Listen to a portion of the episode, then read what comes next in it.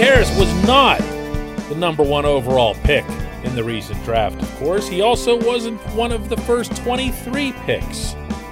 But there are a lot of people out there who feel that Harris can be the AFC's Offensive Rookie of the Year, and I'm not so sure I disagree. Good morning to you. Good Friday morning. I'm Dan Kovacevic of DK Pittsburgh Sports.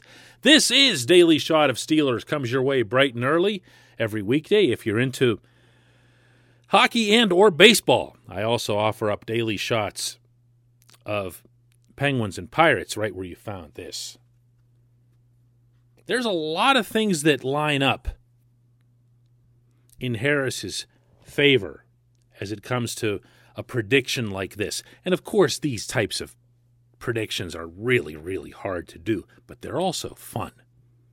And if you can't have fun talking about football at the very beginning of July, way before anything gets even remotely serious, then when can you?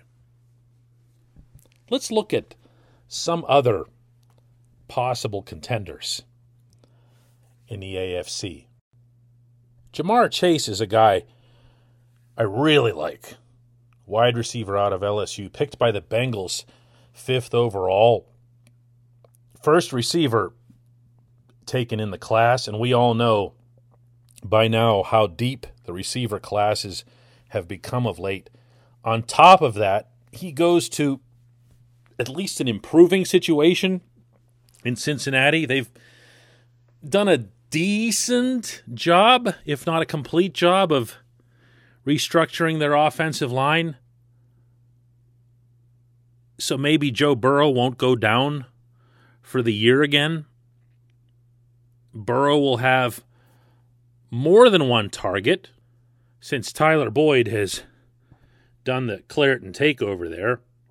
So Chase won't have to be the man, but he could still become that. And that would put him in a spot where uh, he, he'd get some visibility, but because of Burrow, but he'd still be playing in Cincinnati. He'd still be losing a lot of games, and he's not going to get as many touches as Najee. Jaylen Waddle is a wide receiver out of Alabama who went to the Dolphins, and he'll have a chance to make an immediate impact, no doubt. So maybe he's a guy, but he's also a wide receiver. You then skim through a bunch of defensive guys, then you get to a bunch of quarterbacks, and quarterbacks are quarterbacks are funny in the first round because you take them based on potential, but you don't take them and expect them always to just jump right in and be your starting quarterback. So as I continue working my way down the first round list, you know, Mac Jones might be the guy in New England. That was Alabama's quarterback last year. He was 15th overall. Certainly, if he succeeds under Bill Belichick, you would expect there would be a lot of notoriety there. But, you know, you can't be sure. You can't be sure. Lots of offensive tackles and cornerbacks in the mix after that, at least among the AFC teams. And then you get your way. And then there's Najee, running back, first running back. And really, I think the dialogue here can begin and end right there as for what would make him the prime candidate. This portion of Daily Shot of Steelers is brought to you by the personal injury law firm of Luxenberg, Garbett, Kelly, and George, LGKG.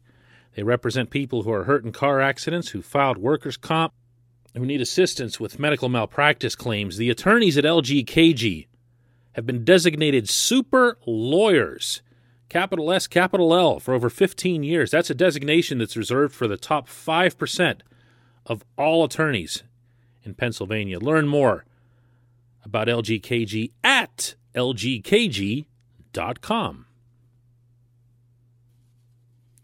Mike Tomlin has never had an aversion to running the wheels off of a running back. Um, he's made that clear both in word and deed over his tenure as the Steelers head coach. And he proved it most prominently with Le'Veon Bell.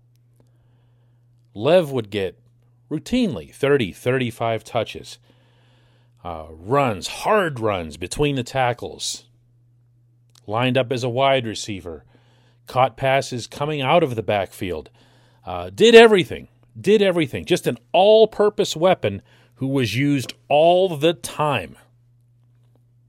And Tomlin wouldn't come close to apologizing for it. What am I saving him for? What am I worried about here? Well, sure enough, coincidence or not, all, every last one of Lev's best seasons in the NFL happened in Pittsburgh before he and or his agent lost his mind and basically ruined the remainder of his NFL career. But I'm just talking about performance. Lev's best years came here. And the head coach helped make that happen in a big way by never fussing or fretting over how often he'd be involved in the offense. And that's, I think that's what you're going to see. I really do. In part because the guys behind Najee right now are the guys who were right behind James Conner last season when the NFL's worst rushing attack couldn't get you a single yard when it was needed.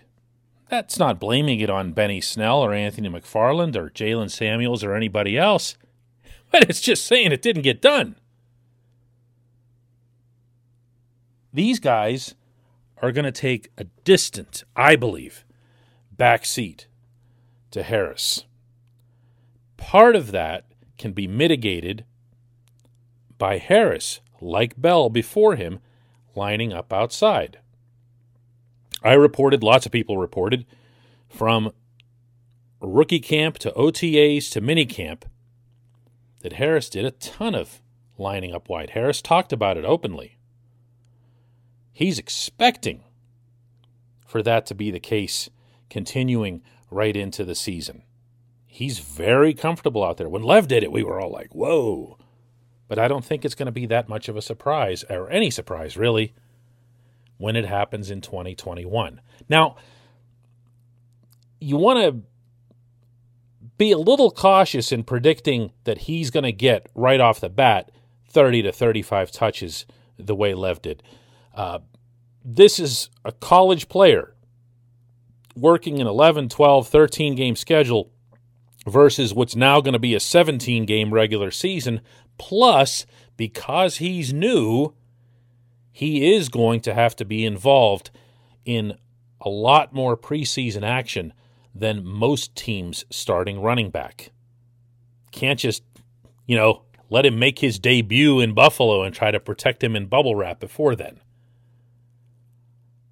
Training camp is tough on running backs. The preseason is tough on running backs.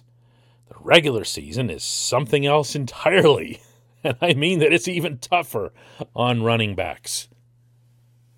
You also have the very recent precedent of Tomlin and or Randy Fichtner cutting down Chase Claypool's snaps. Remember that? Last summer we were all wondering why why can't Chase get on the field? He seems to be more productive, more dangerous than the rest of these guys. He's not dropping the football and he's an actual deep threat. But you started seeing around the midpoint of the season that he wasn't getting on the field. And when Tomlin was asked about that, his response, plain and simple, was this is a young player who's never been this far. He didn't say they were babying him, but that's kind of what that is.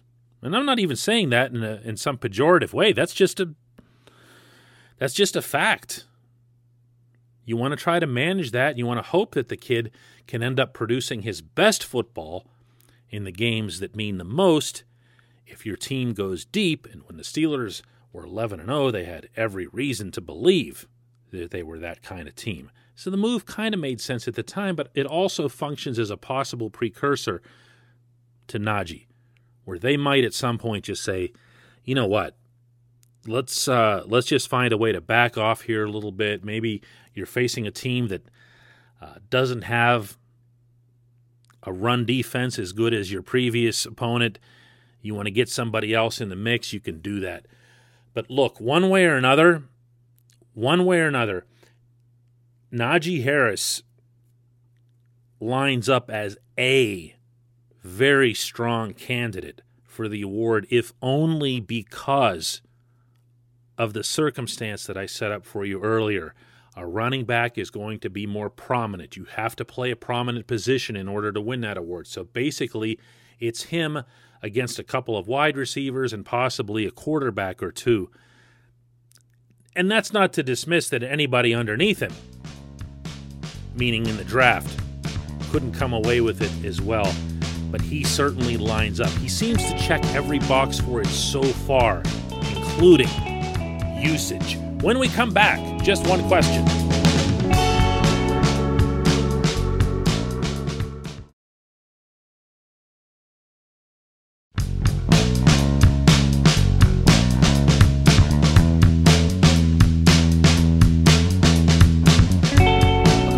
Time for just one question. And today's entry comes from Debatefly, who asks If Steven Nelson were any good, wouldn't he have been picked up by now? Does the fact that he remains unsigned validate the Steelers' decision to cut him? Would the Steelers bring him back if they could agree on a cheap price? And that's just three questions. My bad. All right, well, we'll let it slide this time since they were all on a very related subject. Nelson remaining a free agent means one of two things. One, other teams saw, as the Steelers did, that his productivity, his efficiency dipped significantly from 2019 to 2020. It's not easy to erase a positive reputation any easier than it is to erase a negative one. Nelson really built one up, a good one, in 2019, and deservedly so. He matched Joe Haden in island coverage. That did not happen last season. Haden wasn't his best self either, but Nelson really fell off. And it, it made a difference. It made a difference. There were times when teams actively picked on him, as opposed to the previous year where they stayed away from him like crazy. The other thing it could mean, of course, is that Nelson grossly overvalues his own worth. And you know what? I'm going to lean more toward that than the first thing I mentioned.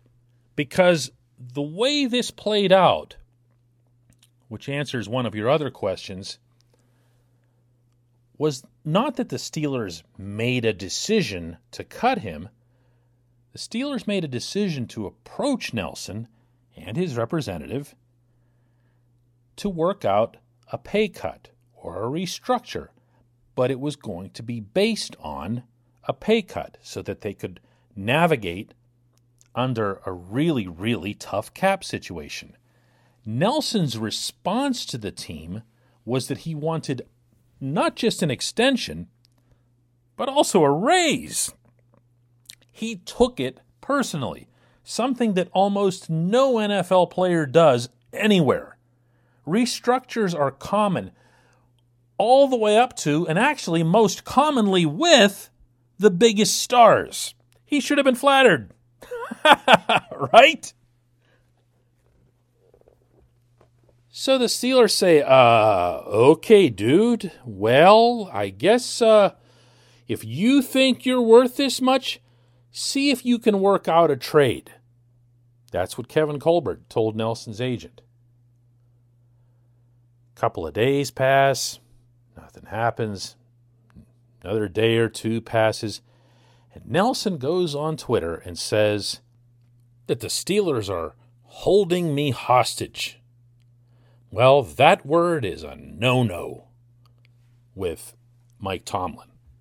Tomlin made that very clear with the Le'Veon Bell situation, again with the Antonio Brown situation. And when he heard the word again, coincidence or not, Nelson was released by the Steelers within the hour. And even that time span was only because it probably took at least a few minutes to prepare the proper paperwork and make sure that it gets faxed to NFL headquarters in New York. That's how quickly he was gone. So, do I think that he can come back at a cheaper rate? I would. I really would. We have seen the Steelers, we have seen Tomlin specifically welcome people back when it looked like maybe, you know, it would have been kind of a rougher ride. Not this one. Not this one. You don't do hostage. You don't do hostage. Not with this coach.